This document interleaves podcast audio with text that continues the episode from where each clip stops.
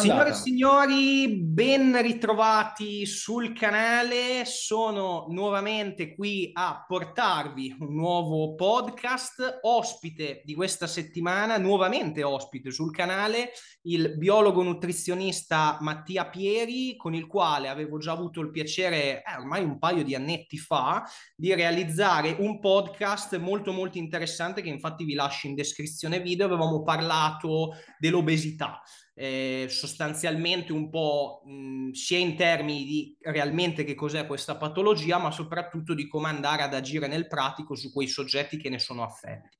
Quest'oggi ci soffermeremo in realtà su una tematica altresì interessante che abbiamo voluto definire come eh, tutte le ragioni per cui non stai dimagrendo, quindi dal avviamo la fase ipocalorica, il peso stallo, come ci comportiamo, piuttosto che effettivamente ci sono stati degli errori di calcolo gestionali sia della parte alimentare che di quella del dispendio legato non all'allenamento o alla parte allenante che comunque non portano al riscontro desiderato. Quindi assieme a Mattia quest'oggi facciamo appunto una panoramica eh, generale ma anche specifica di questa, di questa tematica che so che interessa tantissime persone. Prima di questo, come la tradizione, io Mattia ti lascio la parola per una tua rapida presentazione e poi avviamo appunto la discussione odierna.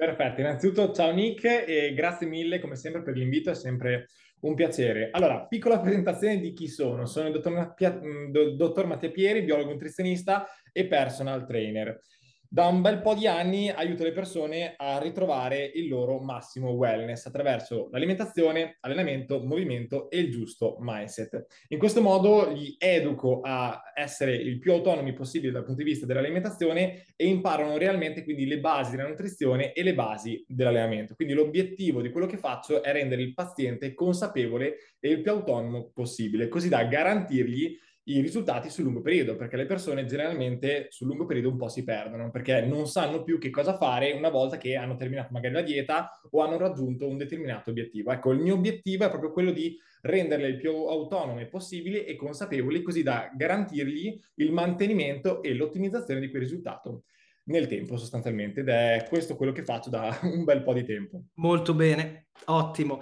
Allora Mattia, io direi di avviare mh, la discussione odierna partendo un po' dalle basi, ovvero parliamo di eh, dimagrimento, parliamo di tutte le ragioni per cui un soggetto che vuole dimagrire in realtà non riesce a farlo all'atto pratico.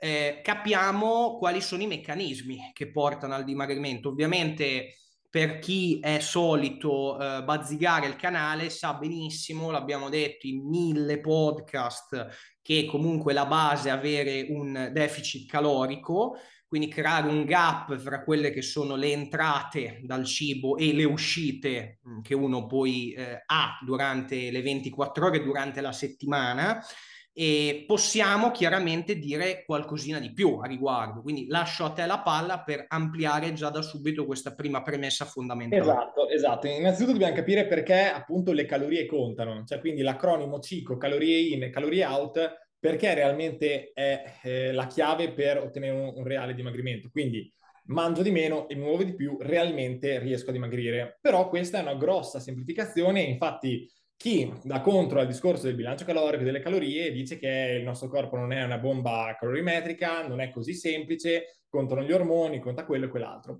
In realtà, se andiamo più a fondo su quel che riguarda le calorie in e le calorie out, scopriamo che c'è un bel casino a riguardo, ovvero che il nostro corpo va a ricercare sempre un'omeostasi, un equilibrio energetico per lui ritenuto sicuro. Quindi in realtà l'equazione calorie in e calorie out è molto semplicistica e bisognerebbe aggiungere alcune cosine. Innanzitutto dobbiamo ragionare che cosa sono le calorie in, quindi sono le calorie che noi effettivamente assorbiamo e l'assorbimento è un qualcosa di estremamente soggettivo. Mm-hmm. In più ci dobbiamo aggiungere quindi anche le calorie out, perché anche le calorie out, quindi i consumi energetici, sono estremamente soggettivi e dipendenti dal soggetto. Quindi capite che l'assorbimento e il consumo possono cambiare tanto, ma in più dobbiamo aggiungere anche un altro tassello importante, ovvero quello che il nostro corpo percepisce come sicuro, il famoso set point, quindi quel concetto teorico che ci dice semplicemente che il nostro organismo sta bene entro certi range di grasso corporeo, ritenuti per lui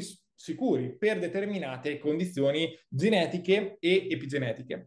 Quindi noi dobbiamo cercare di analizzare correttamente quanto l'assorbimento, l'uscita calorica e il mantenimento di, un'omeostasi energetica sia soggettivo. Che cosa vuol dire? Che l'assorbimento delle calorie è dipendente anche qui dal soggetto, in base al microbiota, in base alla sensibilità che ha verso de quel, quel determinato alimento. Per dire, se uno ha un'intolleranza, rischia di assorbire leggermente meno oppure chi ha una mh, mm, maggior predisposizione all'assorbimento assorbe di più, quindi va a convertire meno eh, quello che mangia sotto forma di calore, va a, a mh, mm, stoccarlo meglio per tutta una serie di ragioni. E le calorie out, anch'esse, sono estremamente variabili, al di là del metabolismo basale, ma proprio anche il discorso del NEAT, quindi il Non Exercise Activity Thermogenesis, quindi tutte quelle spese che noi facciamo a 360 gradi durante la giornata, volontarie e involontarie, sono estremamente dinamiche e adattative. Che cosa vuol dire? Che in base al nostro stile di vita possiamo avere un NEAT alto o un NEAT più basso e questo cambia enormemente il discorso dei fabbisogni energetici, ma soprattutto quando noi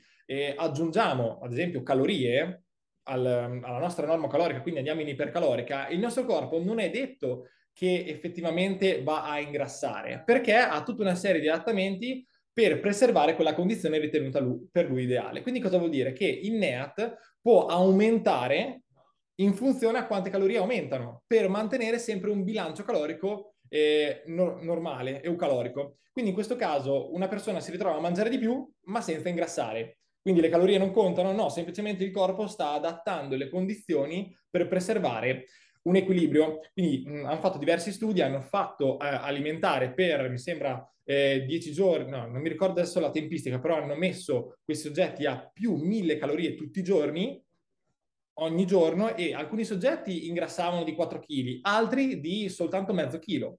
Com'è possibile questo? Se andiamo a vedere perfettamente l'equazione del, del, bilancio calorico, andiamo a vedere effettivamente quante calorie ha un chilo di grasso, teoricamente questi soggetti dovevano ingrassare tutti dai 3 ai 4 kg, in realtà alcuni soggetti hanno, sono ingrassati soltanto mezzo chilo. Perché questo? Perché hanno visto che compensavano quel surplus calorico con il NEAT. Quindi il segreto dei magri molte volte non è perché hanno un metabolismo veloce, che come poi vedremo non esiste lento o veloce, ma al massimo adattativo, ma proprio perché con l'aumentare delle calorie loro non vanno a ingrassare perché consumano molto di più. Ovviamente entro certi limiti, se gli dai sempre costantemente un surplus calorico, loro chiaramente fanno fatica a tamponare, quindi negli anni quel mezzo chilo diventerà qualche chilo, 2 kg, 3 kg, 5, 6, 8 kg. Quindi di fatto dobbiamo comprendere come il nostro corpo sia una macchina estremamente dinamica e si adatta ad ogni eh, condizione. Quindi, fatta questa premessa, noi dobbiamo capire che quando noi ci mettiamo a dieta, in realtà stiamo andando contro la nostra evoluzione, perché appunto il nostro organismo si è eh, adattato, si è evoluto in carenza energetica. Una volta non c'era il frigo, quindi il nostro corpo doveva essere bravo a gestire quelle poche calorie che aveva ed essere efficiente nei movimenti. Perché? Perché si ritrovava ad avere una forte abbondanza energetica magari in un giorno e poi per settimane pochissime calorie. Quindi questi adattamenti, queste modifiche de- dell'assorbimento e mh, della spesa energetica fanno sì che il corpo riesce a preservare il massimo grasso possibile. Quindi quando noi ci mettiamo a dieta andiamo contro la nostra evoluzione perché stiamo perdendo grasso prezioso. Quindi in realtà il grasso è la nostra fonte di energia, è, ci fa stare bene. Quindi avere un range di grasso ottimale è importante per la nostra salute. Infatti quando ci allontaniamo da quel range, sia in eccesso che in difetto, avvengono delle modifiche in termini anche ormonali, stato ormonale, eccetera, eccetera. Quindi dobbiamo comprendere appunto che il nostro corpo ricerca sempre un equilibrio ritenuto per lui ideale. Questo equilibrio ritenuto per lui ideale varia appunto dalla componente genetica, quindi mh, proprio in base soggettiva una persona ha magari un set point sul 10-12%, altri magari all'8-10% o altri dal 14-16%. Ok? E l'altra è anche una questione epigenetica, perché se una persona è stata in sovrappeso, eh, specialmente in età evolutiva, ha creato degli adattamenti permanenti e quindi ha alterato il suo set point, quindi l'ipotalamo percepisce delle energie ritenute sicure tendenzialmente magari un po' alte. Quindi un ragazzino che è sempre stato obeso in età evolutiva, in particolare per tanto tempo, ha degli adattamenti che lo predispongono maggiormente a una condizione di grasso un po' più alta. E dal di qui, quando noi usciamo da questo range, da questo equilibrio, avvengono eh, lo stallo del peso, avviene il classico adattamento metabolico che ormai abbiamo parlato più volte, che ci porta quindi a stallare col peso. E per uscirne chiaramente ci sono tante, tante eh, strategie, sempre però determinate dall'equazione calorie in e calorie out. Quindi vedete che l'equazione è semplice di per sé, ma sotto ci sono tante cose da aggiungere e poi stiamo comunque semplificando perché non stiamo parlando anche del discorso della gratificazione del cibo, dell'attaccamento emotivo che c'è dietro. Quindi sostanzialmente possiamo dire che eh, una dieta smette di funzionare, perdiamo effettivamente l'aderenza per una questione fisiologica, quindi il nostro corpo, una volta che siamo usciti dal range ritenuto ideale, tira i remi in barca, ci fa muovere meno, ci fa assorbire di più, ci invoglia a mangiare di più, e dall'altra è comportamentale. Siamo a dieta da tanto tempo e iniziamo a mangiare un po' di più per diversi fattori. Ok, questo è un po' il, il quadro generale del bilancio calorico e questo vi fa capire quanto effettivamente le calorie contino e sono proprio le calorie, le energie ritenute sicure che vanno a controllare poi tutta la componente ormonale. Quindi è in realtà una piramide, quindi sono le calorie e poi dopo si va a modificare tutto il resto. Chiaro. Beh, allora direi che da questa premessa, che poi era già stata anche toccata un po' in altri episodi, ma è sempre giusto sottolineare questi aspetti perché sono alla base, sono fondamentali. Sicuramente una prima cosa importante dal mio canto è che ehm, magari impelagarsi eccessivamente sui numeri può sicuramente darci una traccia, ma non necessariamente una risposta matematica. Quindi, come giustamente hai sottolineato tu in più istanze durante comunque eh, l'esternazione di queste, di queste premesse, di queste considerazioni iniziali, cioè c'è tanta roba nel mezzo eh, che avviene e c'è anche un, altro gra- un alto grado di soggettività in termini di risposta a tutti questi fattori che si concatenano in contemporanea. Quindi, come hai detto tu, lo studio vede che eh, soggetti che superano di mille calorie, quindi parliamo comunque di un, di un surplus sulla carta importante rispetto al proprio TDE, eh, alcuni soggetti prendono 4 kg, altri banalmente mantengono il peso o lo aumentano par- mh, mm, cioè parzialmente, marginalmente. Quindi cioè, l'interindividualità eh, è sicuramente un fattore estremamente eh, presente in tutto questo, così come poi anche per l'allenamento e tante altre cose.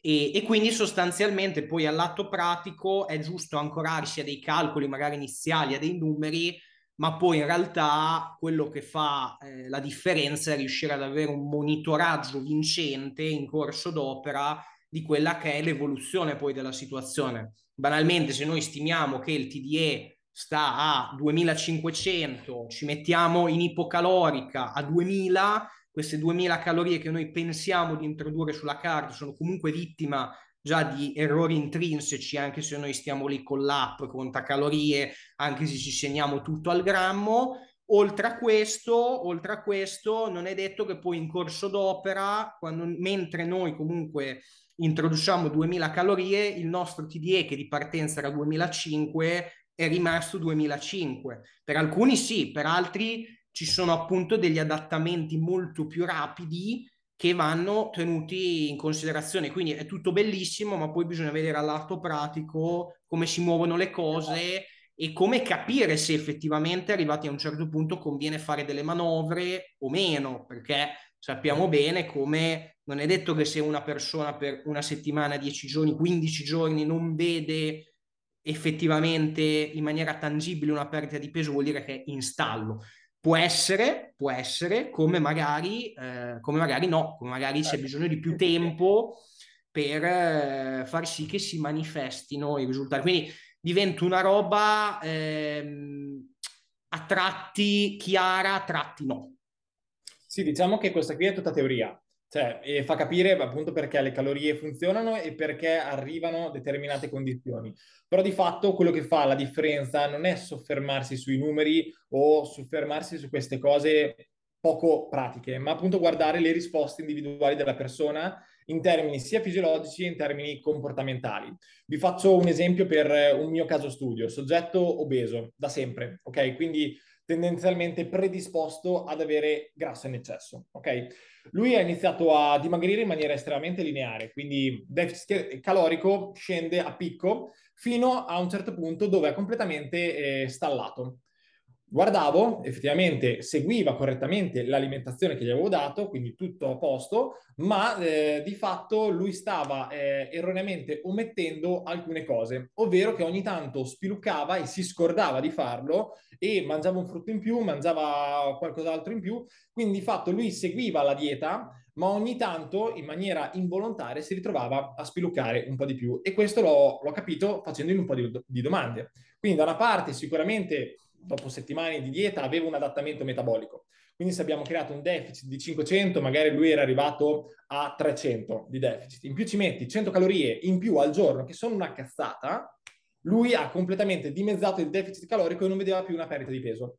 E allo stesso tempo però aveva un sacrificio perché seguiva la dieta, certo. dall'altro aveva la ricompensa della perdita di peso. Quindi stava creando un loop del classico effetto yo-yo, quindi dimagrisci, non vedi più risultati e poi inizi a mangiare perché dici ma sì, ma chi me lo fa fare? Abbiamo fatto una strategia di break diet, quindi siamo ritornati in una norma calorica teorica, abbiamo visto i dati per preservare la condizione e poi dal di lì siamo ritornati giù. Ok? Mm. Quindi di fatto dobbiamo sempre vedere i feedback estremamente soggettivi della persona, perché molte volte la persona magari può anche dimagrire, può anche non avere lo stallo del peso, ma sentire molta fame. Questa sensazione di fame cosa fa eh, nel giro di qualche settimana? Inizia a farli spiluccare, perché inizialmente magari sono bravi, hanno la motivazione, ma resisti una settimana, due settimane, tre settimane alla fame e poi finisci che inizi a mangiare un frutto, due frutti e quindi tutto questo è bello, ma bisogna analizzare con veramente di precisione i feedback della persona, le sensazioni che ha. Quindi il dimagrimento non è da osservare come uno sprint, ma una maratona con delle pause inevitabili del percorso e queste pause sono estremamente soggettive e individuali della persona, perché ho pazienti che hanno perso 30 kg in 9-10 mesi, boom, lineari, non hanno mai avuto problemi, e cosa fai? Gli fai una pausa? No, vanno dritti, cioè non, non li modifichi niente. Altri invece che hanno costantemente bisogno di pause per questioni psicologiche, per questioni anche sociali, per questioni anche fisiologiche, perché proprio vanno in stallo col peso. Quindi, avendo una grossa casistica, ho proprio visto quanto ognuno di noi è estremamente soggettivo alla risposta della dieta. E gli atleti, atleti come puoi essere tu, rispondono benissimo alla dieta, mentre altre persone normali hanno una risposta veramente molto pessima. Quindi bisogna sempre fare riferimento alla singola persona, ma se si conoscono queste basi teoriche si capisce cosa realmente sta succedendo. Certo, assolutamente. Mattia, se tu sei d'accordo anche per rendere, diciamo, un po' più spendibile nel pratico la nostra conversazione odierna, io andrei a dare una sorta di vademecum, una linea guida mh, per quanto concerne magari eh, il mettere mano, comunque l'analizzare tre potenziali casistiche che possono verificarsi quando andiamo un attimino ad instaurare un iter dietetico di, mh, volto al dimagrimento. Eh, ci può essere sicuramente uno scenario di base dove la persona, eh, attraverso magari dei calcoli iniziali, stima quello che può essere un TDE attuale. Eh, magari lo facesse, cioè, diciamo che molte volte non succede, però poniamo anche il caso che lo, lo faccia e eh, instaura effettivamente un deficit calorico iniziale che verosimilmente da linea guida già per generare un minimo riscontro può essere un 500 kcal se parliamo di, di, un soggetto maschio e un 350-400 kcal se parliamo di un soggetto donna. Molto bene, vediamo che questa persona mh, di base non ha una risposta tangibile a questo primo deficit uh, calorico Viceversa, ci può essere lo scenario in cui effettivamente questa risposta emerge, ma nel giro di relativamente poco la, la, la situazione stagna, magari anche per un mese. Quindi a quel punto bisogna fare un nuovo taglio calorico, ma si nota che facendo un nuovo taglio calorico nel giro di breve c'è di nuovo la stessa situazione. E terzo scenario, quello già un pochino più articolato, la persona perde peso, continua a perdere peso, c'è magari una fase di stallo medio-breve che presa in tempo comunque ci, ci permette sostanzialmente di gestirla correttamente, quindi la persona, diciamo, migliora in maniera percettibile la propria estetica, la propria composizione corporea, raggiunge magari un livello oltre il quale si vede, si nota che diventa abbastanza difficoltoso proseguire con quell'iter. Quindi io mi andrei a focalizzare magari su queste casistiche, sviscerarne un pochino magari ehm, le dinamiche da un punto di vista gestionale dei parametri dell'ipocalorica, magari facciamo anche qualche cenno sulla parte allenante perché so benissimo che anche tu la poni giustamente sul piedistallo e, e quindi lascio un, po', lascio un po' te la parola per andare, insomma, secondo me ad analizzare queste che possono essere già tre casistiche eh, che ci, ci, insomma, eh, su, sulle quali porre il focus, ecco. Allora, sì, mh, mm, parlando un po' di casistiche, mh, mm, allora, innanzitutto dobbiamo capire che il primo dato su cui fa riferimento è la reale normocalorica. Sì. Quindi bisogna trovare una normocalorica reale, testarla e dal di lì eh, vedere quello che sostanzialmente eh, viene fuori in termini di mantenimento delle condizioni. Una volta che abbiamo fatto questo test, proprio in maniera pratica, quindi non soltanto facendo un calcolo approssimativo con qualche formula, iniziamo a, dec- a decidere il taglio calorico. Ok, una volta che abbiamo impostato il taglio calorico, dobbiamo vedere appunto qual è il trend e che cosa ci dobbiamo aspettare. Quindi la fase di dimagrimento è in tre blocchi principali. Prima fase, calo del peso. Chiaramente una persona se mangia meno perde subito peso, ma non è grasso, quindi può essere glicogeno, residui intestinali, cose così. Quindi la prima fase inevitabilmente la persona deve perdere qualcosa. Nella seconda fase inizia a perdere la componente lipidica, quindi la componente grassa e quindi dobbiamo vedere qual è il trend e per quanto questa fase riesce a eh, continuare, perché è realmente in questa fase qui che si perde realmente grasso. Chiaramente, come abbiamo detto, non è eterna, per alcuni può arrivare dopo 4 settimane, per altri dopo 8 o anche 20 settimane, quindi è una cosa estremamente soggettiva. Quindi dobbiamo capire una volta che siamo arrivati allo stallo del peso, e che cosa effettivamente ci impedisce realmente di dimagrire, perché quando non dimagriamo è sempre una questione calorica. Quindi effettivamente ci possono essere adattamenti metabolici che abbiamo detto prima o eh, gestione, eh, diciamo, non ottimale della dieta. Quindi, come dicevo, dobbiamo analizzare nel dettaglio quello che la persona fa e capire quali potrebbero essere gli errori.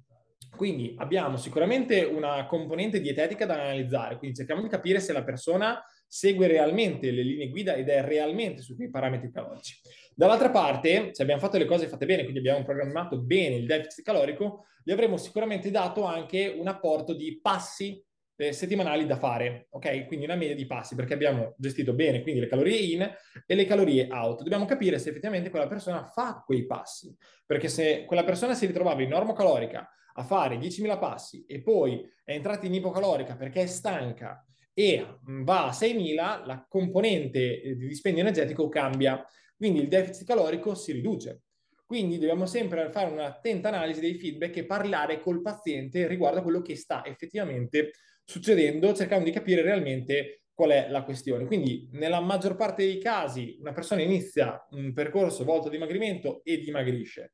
Poi è da capire quanto riesce a durare quella, quella perdita. Dal momento che però che arriva allo stallo, bisogna individuare le cose che ci eh, impediscono quella condizione. Sicuramente però, dopo quattro settimane, sei settimane, indipendentemente dalla tempistica, se vediamo che la persona fa tutto bene, noi dobbiamo necessariamente ritornare in norma calorica. Mm. Cosa vuol dire? Che noi effettivamente possiamo, eh, non so, da uno stallo dire, ok, sai che c'è, la persona ha un adattamento metabolico oppure sta mangiando qualcosina in più, io gli taglio ulteriormente le calorie e così la sfanghiamo. Il problema è che, specialmente questo vale nelle ragazze, quando hanno dei fabbisogni non elevati, se tu gli fai un altro taglio calorico, ricrei ulteriore stress e vai a peggiorare quell'adattamento. E in più loro si stressano, perché ricordiamoci che la dieta non è soltanto fisiologia, ma è tanto psicologia. Quindi noi dobbiamo essere bravi a lavorare sia col corpo che con la mente. Quindi dal momento che c'è una sorta di stallo del peso, abbiamo analizzato bene la condizione, noi inevitabilmente dobbiamo tornare in normo. Ma eh, la norma calorica, come hai accennato tu, non è per forza quella iniziale perché? Perché comunque ci sono degli adattamenti, la persona magari ha perso anche tanto peso, quindi inevitabilmente la spesa energetica è andata a calare e quindi magari bisogna fare un test per vedere se effettivamente siamo ancora su quel range. Quindi la norma calorica è da vedere più che come un dato fisso, ma come range. Si parte dal range più basso e poi si testa per andare in alto per almeno due settimane, perché come sai in due settimane si vanno a recuperare gran parte degli adattamenti. Quindi lo scenario migliore è fare deficit, break diet e poi deficit. Ok? In questo modo noi eh, gli diamo eh, una pausa dalla dieta ipocalorica, quindi anche a livello psicologico lei ritorna ad avere un'aderenza, avere magari più cibi che gli piacciono e poi quando la persona è pronta, quindi dobbiamo ascoltare anche qui il feedback del break diet, è pronta, definiamo la, l'ulteriore fase di taglio calorico, cercando di capire quello che è andato bene e quello che è andato male per ottimizzare la strategia. Quindi magari possiamo fare una ciclizzazione, esempio, che magari dopo ne parliamo. Quindi possiamo fare tante cose, ma tutto parte dall'ascolto del paziente per far sì che lui aderisca al 100% al programma. Ok? No. un'altra strategia che potremmo eh, attuare, specialmente all'inizio, quando magari iniziamo a percepire che il dimagrimento sta rallentando, stiamo entrando in una fase di stallo, potremmo, se il paziente riesce, se il paziente ha eh, aderenza a questo, alzargli i fabbisogni, cioè quindi alzare il numero dei passi perché magari riusciamo a consumare quelle 50-100 calorie dal movimento e ha comunque sia la sensazione di mangiare uguale. Quindi mm-hmm. magari il movimento riduce lo stress, gli tampona un po' la fame entro certi range e quindi quella persona riesce magari a tamponare quell'adattamento che c'è stato, comportamentale e fisiologico che sia. Quindi certo. possiamo sia lavorare sulle calorie in ma anche sulle calorie out. È un grosso errore, infatti molte volte capita che e non si manipola appunto il discorso del movimento quotidiano. Certo. Quindi anche il break diet non deve essere soltanto volto al ritornare in norma dal punto di vista dietetico, ma anche i passi devono essere riequilibrati, perché stiamo parlando sempre di calorie in e calorie out, quindi ci deve essere una giusta metodica. Poi diciamo che di casistiche ce ne possono essere diverse, però sostanzialmente così si, si lavora per avere un percorso sul lungo periodo, perché dobbiamo cercare di non creare troppo sacrificio alla persona, perché tutto quello che crea sacrificio sul lungo periodo viene perso proprio perché il nostro cervello ragiona gratificazione. Quindi se una persona è sempre in stallo, poi rischiamo di fargli perdere l'aderenza. Quindi già dopo due, tre settimane che non perde più peso e sente la sofferenza nel programma, dal mio punto di vista, anche se magari non è realmente in stallo, dopo quattro settimane, sei settimane ritorna a perdere, molte volte su un soggetto normale che vuole semplicemente stare bene e perdere qualche chilo, ha senso fare un break diet certo. e fargli capire l'importanza di non dover stare sempre a dieta. Chiaro. Um, punto focale sul quale mh, mm, io vorrei anche sapere nel, proprio nello specifico, anche nel pratico, qualche appunto tua considerazione cioè, non tutte le persone che oggi magari ci stanno ascoltando, eh, spero in tanti, spero, eh, hanno la possibilità di mettersi a dieta. Cioè, il mettersi a dieta deve essere eh, fatto in un momento in cui tu hai comunque dei presupposti ad oggi eh, che ti permettono di investire in un iter dietetico più o meno lungo. Perché se tu, come hai detto facendo l'esempio della ragazza, no? che hai detto, rega- le ragazze di solito partono con dei budget calorici chiaramente più bassi, perché parliamo di individui rispetto a un uomo con dei pesi corporei molto più bassi, quindi di conseguenza con dei dispendi più bassi, e andare a fare dei tagli mastodontici non ce n'è nemmeno la possibilità, non è che uno può so, vivere d'aria, no?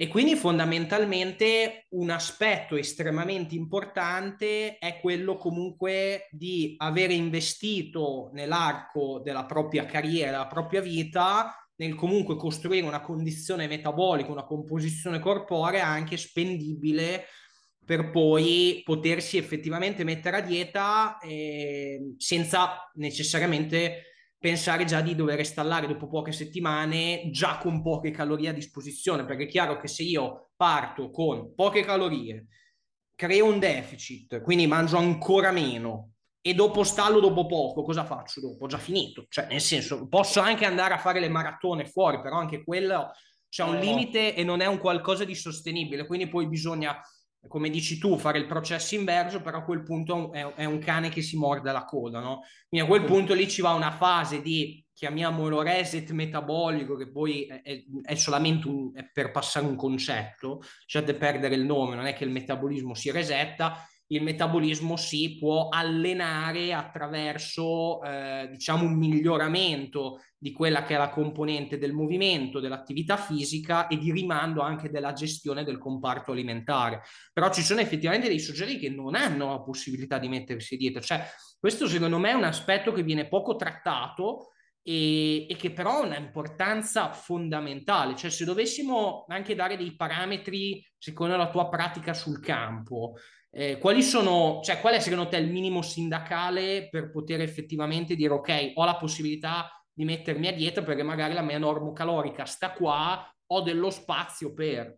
Ok, allora facciamo una panoramica perché c'è un sacco di cose molto interessanti. Allora, prima di tutto, per mettersi a dieta ci devono essere dei prerequisiti e sia per la propria vita di gestione, quindi se una persona ha tanto casino, tanto stress, una vita molto frenetica che in quella fase lì non gli permette di avere un'aderenza, allora tanto vale fare un percorso di miglioramento della cultura alimentare, consapevolezza normocalorica, così mantieni i parametri stabili senza stressarsi troppo sul devo dimagrire, perché mh, se una persona non ha una vita eh, diciamo standard rischia di eh, iniziare una fase di dimagrimento e poi non starci dentro. Quindi deve un attimo liberarsi dal caos e capire che per avere un deficit calorico deve avere un po' di controllo e una giusta metodologia.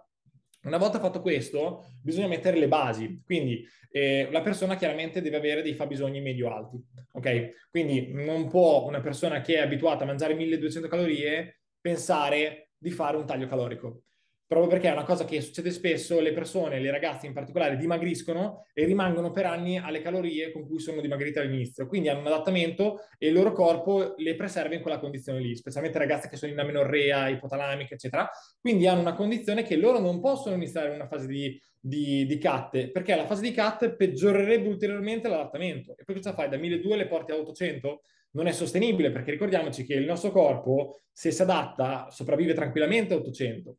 Poi noi viviamo in un ambiente obesogeno, quindi se noi siamo stressati a 800 calorie non ci stiamo perché spilucchiamo, mangiamo e quando abbiamo dei fabbisogni sottodimensionati, quando siamo a 1000-1200 calorie, per creare un surplus calorico è facilissimo, è facilissimo. Quindi il gioco molte volte non è tagliare, ma è aggiungere. Come hai detto tu, possiamo fare una recovery diet, una reverse, quello che è, per alzare e educare l'organismo a mangiare calorie sufficienti. Ma questo deve essere fatto anche di pari passo anche col movimento, perché molte volte queste ragazze mangiano pochissimo o pensano di mangiare pochissimo e poi fanno pochissimo movimento, non, a, non arrivano neanche a 6.000-8.000 passi. Questo è un fabbisogno veramente sottodimensionato e chiaramente quando sono a 1.200-1.300 o anche 1.500 calorie sono per loro in norma, stanno lì, stanno bene e capite che mh, come fai a permetterti un aperitivo, a permetterti una pizza, è una vita molto di sacrifici. Quindi molte volte bisogna fare l'investimento opposto, educare la persona per fargli capire che ci devono essere dei prerequisiti, che deve migliorare la sua cultura alimentare perché deve sapere il valore energetico degli, degli alimenti, deve sapere i suoi fabbisogni, deve sapere come creare una routine alimentare su base settimanale per lei vincente e poi da lì si inizia realmente una fase di dimagrimento consapevole e efficiente sul lungo periodo. Perché se una persona non ha capito anche le logiche del bilancio energetico, che non esistono alimenti che fanno ingrassare, alimenti che fanno dimagrire, una persona qui effettivamente fa fatica a mettere le basi per il successo sul lungo periodo, proprio perché magari dimagrisce facendo dei, dei gran sacrifici in maniera passiva e poi terminati non sa più cosa fare. Quindi deve essere educata la base che per iniziare deve avere tot calorie, tot movimento, una volta che ha creato una routine schematizzata, che può essere anche semplice, si inizia a dimagrire e deve essere consapevole che non sempre bisogna rimanere lì, ma per dimagrire sul lungo periodo e avere un'aderenza, evitando quindi il, il ciclo futile della perdita di peso, l'effetto yo-yo, deve inevitabilmente fare dei periodi di investimento rientrando il più possibile in norma calorica, specialmente questo per le donne, perché le donne sono più soggette agli adattamenti metabolici, infatti perdono il ciclo e hanno delle con- condizioni molto più durature rispetto all'uomo. Cioè, quando una donna va in, in amenorrea non è un, un, pulsante, un bottone che eh, la passi da ipocalorica a normocalorica e riparte. Cioè, ci vogliono anche degli anni. Anni dove la persona deve investire nel mantenere la condizione in termini di, normo, di normocalorica e in alcuni contesti anche magari eh, ingrassare un po'. e investire magari sulla componente magra. Cioè il concetto che una volta che una persona è dimagrita, quindi ha trovato quelle caratteristiche per ottenere realmente una perdita di grasso, poi deve fare l'investimento opposto, educare il corpo a gestire sempre più calorie e restando il più possibile in normocalorica. Poi, quindi in questa seconda fase del suo percorso, dovrà fare un investimento non soltanto sul preservare in termini energetici la condizione, ma sulla palestra ok? Perché poi è l'altro eh, fattore importante, non tanto per il consumo calorico, ma proprio per una migliore gestione metabolica, un assetto metabolico migliore, una captazione migliore dei nutrienti e. una estetica chiaramente maggiore. Però quando siamo in deficit, lo sai meglio di me, specialmente le ragazze non crescono dal punto di vista muscolare, fanno vedere semplicemente quello che avevano già e lo vanno magari a preservare con l'allenamento. Nella seconda fase, o meglio anche nella terza di ipercalorica, loro effettivamente possono mettere su massa muscolare, accettare però il fatto che magari in quella condizione prendono qualche chilo in più e lì dopo è una cosa molto anche psicologica, perché anche qui nella prima fase, se non ci sono i prerequisiti per dimagrire, bisogna educare la persona ad accettare il fatto che deve fare un investimento. E non è facile, perché una persona viene, non so, da me per dimagrire e io gli dico, guarda, tu non hai le condizioni tali per dimagrire, perché hai un TDE sottodimensionato e devi fare 3-4 mesi dove devi investire sulla tua norma calorica e mangiare a sufficienza per poi tornare giù. Certo. La persona paga un professionista per farsi dire che sostanzialmente deve mantenere la condizione mangiando di più. Non è facile in termini proprio psicologici, però no, no, è chiaro, ma anche perché la visione della dieta è sempre un qualcosa di devo levare. Cioè, il luogo comune è questo, cioè sono a dieta, devo man- cioè meno mangio meglio è in realtà questo l'avevo già anche detto in un podcast che ho fatto con Edoardo Taccone, avevamo anche mh, toccato brevemente il, il discorso del, dell'energy flux, del flusso energetico, cioè le persone dovrebbero in realtà arrivare al punto in cui perdono peso mangiando, cioè mangiando dei budget calorici anche generosi, poi ovviamente madre natura dà la possibilità ad altri di farlo in maniera molto più facile, però eh, con le condizioni diciamo di partenza bisognerebbe creare e ci va del tempo, ci vanno degli anni attraverso delle, giusti, delle giuste abitudini di vita, eh, un lavoro, un'attività sportiva ricorrente in corso d'opera, perché comunque anche se già da giovane la persona è predisposta a essere una persona attiva, a essere una persona sportiva, non necessariamente che vada a fare bodybuilding, ma comunque una persona che eh, riesce effettivamente a migliorare quello che è il corredo mitocondriale, quello che è il suo assetto metabolico a 360 gradi, anche grazie a una sana e corretta e continuativa attività sportiva, sicuramente una persona che a lungo termine avrà dei vantaggi quando si metterà comunque a, a dieta, oltre che mh, nel mentre che sarà a dieta avrà sicuramente una predisposizione migliore a mantenere anche una, una performance uh, degna di nota. Quindi questi sono tutti fattori che vengono estremamente sottovalutati perché si ragiona nell'acuto e non nel cronico.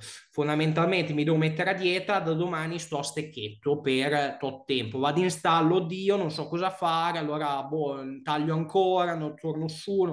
Poi ovviamente ci sono le logiche che, abbiamo, che, che Mattia ha esposto durante la nostra conversazione, però un punto focale è eh, garantirsi, diciamo, un habitat, un punto di partenza atto effettivamente a poter sostenere un iter dietetico di media-lunga durata, perché tanto in un mese e mezzo, anche se uno perde 3 kg, sa- saranno stati liquidi al più. Quindi ci sono proprio anche delle tempistiche meramente fisiologiche affinché eh, la dipocita inizia a svuotarsi in maniera percettibile e questo sicuramente bene precisarlo. Poi, dato che avevo tirato in ballo tre scenari prima come esempio, ovviamente il primo scenario in cui il soggetto si mette a dieta, instaura un primo deficit e vede che nel giro di 20-25 giorni non perde peso lì perché non è realmente in ipocalorica, parliamoci chiaro, o perché magari era effettivamente partito già da un punto troppo sfortunato per avviare un iter di dieta. Un secondo caso che secondo me è brillantemente, eh, diciamo, mh, già gestito tu con tutte le considerazioni legate allo stallo, al break diet, alla risalita, è quel soggetto in cui ha comunque degli, dei sali e scendi quasi fisiologici. Diciamo che questa è la casistica un po' più ricorrente in cui magari la persona vuole perdere peso, non vuole raggiungere composizioni corporee drammatiche come possono essere legate all'ambito agonistico anche mio eh, del bodybuilding, eh, però magari nel mentre nell'iter si prendono quelle 20-25 settimane di dieta in cui ci sono due o tre momenti di, di stallo e lì bisogna ragionare sul da farsi e viceversa, ci sono persone che effettivamente raggiungono dopo mesi di ipocalorica delle condizioni eh, a tratti eh, anche antifisiologiche o comunque si sono allenate fortemente, ci sono allontanate fortemente dal proprio set point. A quel punto gli adattamenti sono estremamente forti e il corpo è restio a un ulteriore dimagrimento lì secondo me bisogna anche eh, capire se il gioco vale la candela, cioè se è in ballo una competizione mi sta anche bene che vai a limare tutto quello che puoi e puoi andare magari a fare degli approcci anche nel breve termine abbastanza drastici. Viceversa, io sono dell'idea del mi accontento ad oggi di quello che ho ottenuto, ritorno su in una futura fase, magari quando arriverò allo stesso punto avrò una composizione corporea migliore perché di base ho anche investito in un iter sostanzialmente eh, di risalita, di ottimizzazione della composizione corporea, della performance, quindi quando ritorno giù il punto di arrivo verosimilmente sarà migliore. Un altro tasto, poi ti lascio la palla se no parlo troppo, è che le persone di base eh, dovrebbero capire che dovrebbe essere più il tempo in cui non passano a fare la dieta che quello dove passano a fare la dieta se mirano a una certa estetica, perché si prendono in considerazione dei modelli di riferimento ad oggi sappiamo abbastanza fuorvianti, a tratti estremamente sbagliati, che passano anche un messaggio, insomma, secondo me eh, sbagliato soprattutto per la general population, però da qua ci allacceremo a, a, a un discorso abnorme e, e esula un po' dal podcast però l'idea è quella di eh, avere un rapporto tendenzialmente eh, più sbilanciato verso il non stare a dieta, perché il corpo non può sempre procrastinare questa situazione di debito energetico, perché ovviamente si, si innescano dei meccanismi fortemente eh, deleteri e soprattutto non è apprezzabile poi nel lungo termine una reale composizione corporea vera e propria, perché a parità di peso, due soggetti, cioè lo, anche lo stesso soggetto nel corso del, del, tempo, degli anni, e questo l'ho notato anche sulla mia pelle, può avere un look estremamente diverso. Cioè io di base adesso, dopo 12 anni che mi alleno, sono circa 80 kg, circa 80 kg c'era anche dopo tre anni di palestra, però non è paragonabile, perché ovviamente nel mezzo è successo un botto di roba. Ma se questo botto di roba noi non, fa- non lo facciamo appunto emergere perché di base il nostro ragionamento è sempre quello di sto a dieta, sto a dieta, sto a dieta, sto a dieta, perché l'unica strada per mantenermi in forma è lì purtroppo sì, si pesca eh, piuttosto male. Sì, a livello culturale è sbagliato, infatti dal mio punto di vista parte tutto dalla cultura e consapevolezza di quello che si può ottenere e si è disposti a ottenere, perché certo. anche qui essere consapevoli di quanto sia tassante arrivare a un con un fisico come il tuo, al di là geni e non geni, è importante perché molte persone vedono la foto su Instagram con l'addominale, con le vene e non ragionano che quella condizione lì per loro magari non è eh, gestibile sia in termini proprio genetici ma anche proprio soprattutto mentali. Non, non hanno la concezione di quanto si è sacrificato quel soggetto negli anni e determinate condizioni, quindi arrivare al proprio potenziale, non lo si arriva stando sempre a dieta.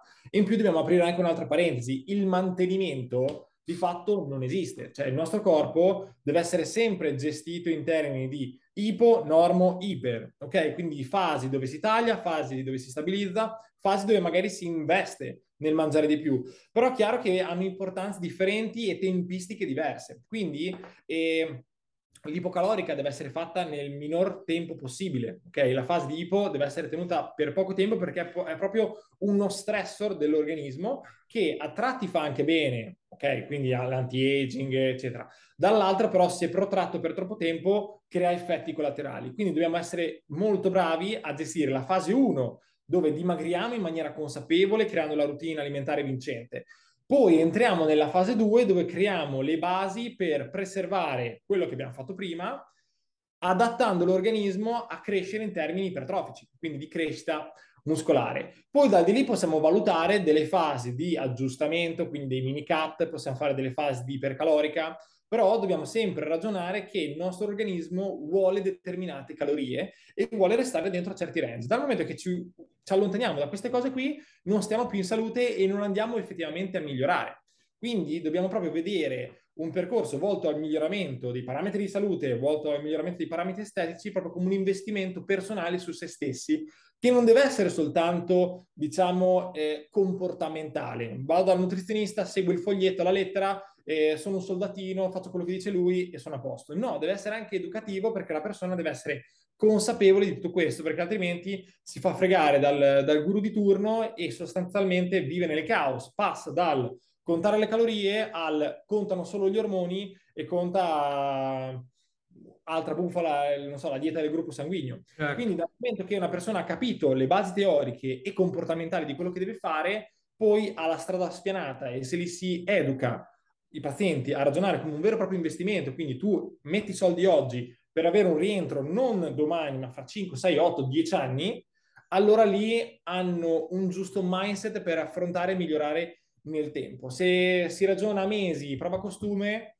eh, è finita. Infatti, con i percorsi che faccio personalmente, io ho tolto tutto quello che è tre mesi, cioè io faccio percorsi annuali o al massimo di sei mesi. Certo. Proprio perché cioè, ci deve essere almeno, almeno un anno.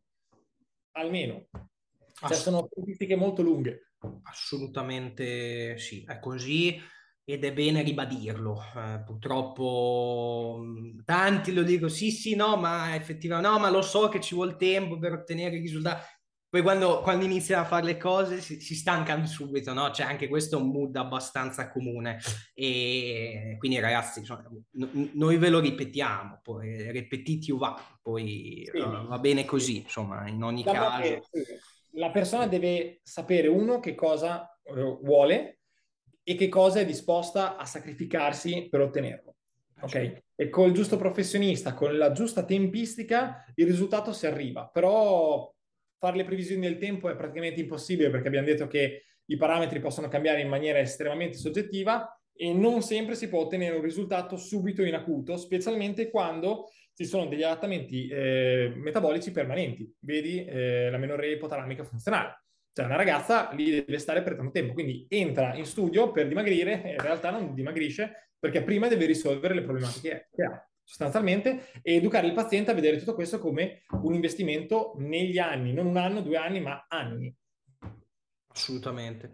Io direi di concludere in maniera anche abbastanza carina mh, mm, il podcast odierno eh, e ti lascio la palla mm, chiedendoti, mm, già che ci siamo, eh, quali sono cinque, i primi, proprio i primi, i primi, cinque falsi miti sul dimagrimento che hai voglia di sfatare in questo preciso istante e che tu vedi ancora persistere in maniera eh, importante nell'ambiente? 5. Allora, ti dico 20, ti dico 5. Ok, allora partiamo vabbè, col, col classico in base al momento dove si mangia un alimento fa ingrassare di più eh, o di meno. Quindi eh, le calorie di fatto non contano e una caloria alla mattina vale 1, alla sera vale 2.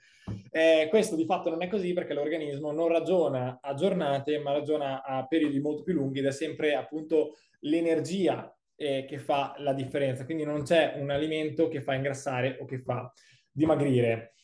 Secondo, non esistono integratori magici che fanno dei reali effetti tangibili in termini di dimagrimento. Quindi bruciagrassi, termogenesi, no, non fanno quegli effetti lì, quindi magari, non so, i pre-workout danno il pizzichio per la betanina, quello non vi fa dimagrire, quindi integratori non, eh, non fanno dimagrire. L'attività cardio di per sé potrebbe non far dimagrire, perché comunque sia non fa consumare tante calorie e sono facilmente compensabili da un cornetto. Quindi mi muovo di più, faccio più cardio, posso mangiare di più, non è un'equazione così lineare, cioè non è una cosa così eh, lineare, anche perché poi, come abbiamo detto, ci sono gli adattamenti metabolici, quindi se tu vai a correre oggi, fra un anno o due consumerai sempre meno. Poi, cos'altro? Bere tanta acqua non fa dimagrire, bere tanta acqua non fa dimagrire. E eh, cos'altro? Cosa potremmo... Non esiste, vabbè, quello l'ho già detto, metabolismo lento. I ritmi met... circadiani. Se tu seguendo i ritmi circadiani imposti la tua alimentazione, avrai un dimagrimento molto più efficace. Quindi di base sai che il picco dell'ormone X è all'ora di punta, al tramonto, eh? e quindi tu quando sei lì non puoi mangiare carboidrati perché cagate. Sì, sì, sì, sì, oppure esiste la dieta perfetta per l'essere umano, quindi c'è la, la paleo o la dieta dei gruppi sanguigni sono cazzate, non esiste una dieta migliore dell'altra, hanno tutti dei principi universali e servono semplicemente a farti aderire a un deficit energetico costante nel tempo. Quindi non c'è una dieta migliore, ma c'è la dieta migliore per il singolo soggetto. E quindi non bisogna ragionare per metodi, ma per principi, per creare il proprio metodo. E siamo a 5.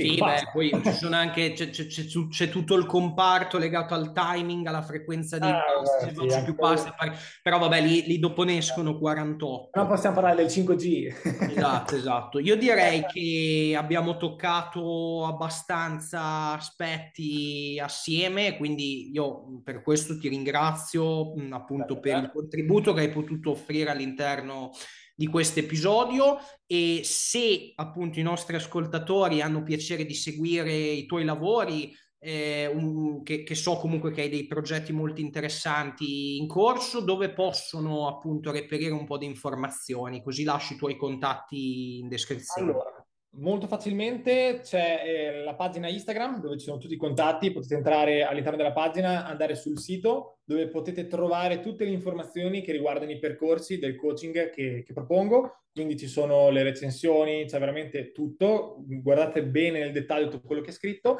E poi se volete mi potete contattare tranquillamente con un messaggio WhatsApp e da di lì valutare appunto di iniziare un percorso assieme. In più, volendo, c'è anche il canale YouTube che è sempre Nutrizionista Matteo Pieri, dove se volete andare a vedere qualche contenuto che ho fatto in questi anni potete usufruirne gratuitamente. Molto bene, ottimo, lascio tutto in descrizione. Ragazzi, spero che questo podcast eh, sia potuto, come tutti gli altri, essere di aiuto.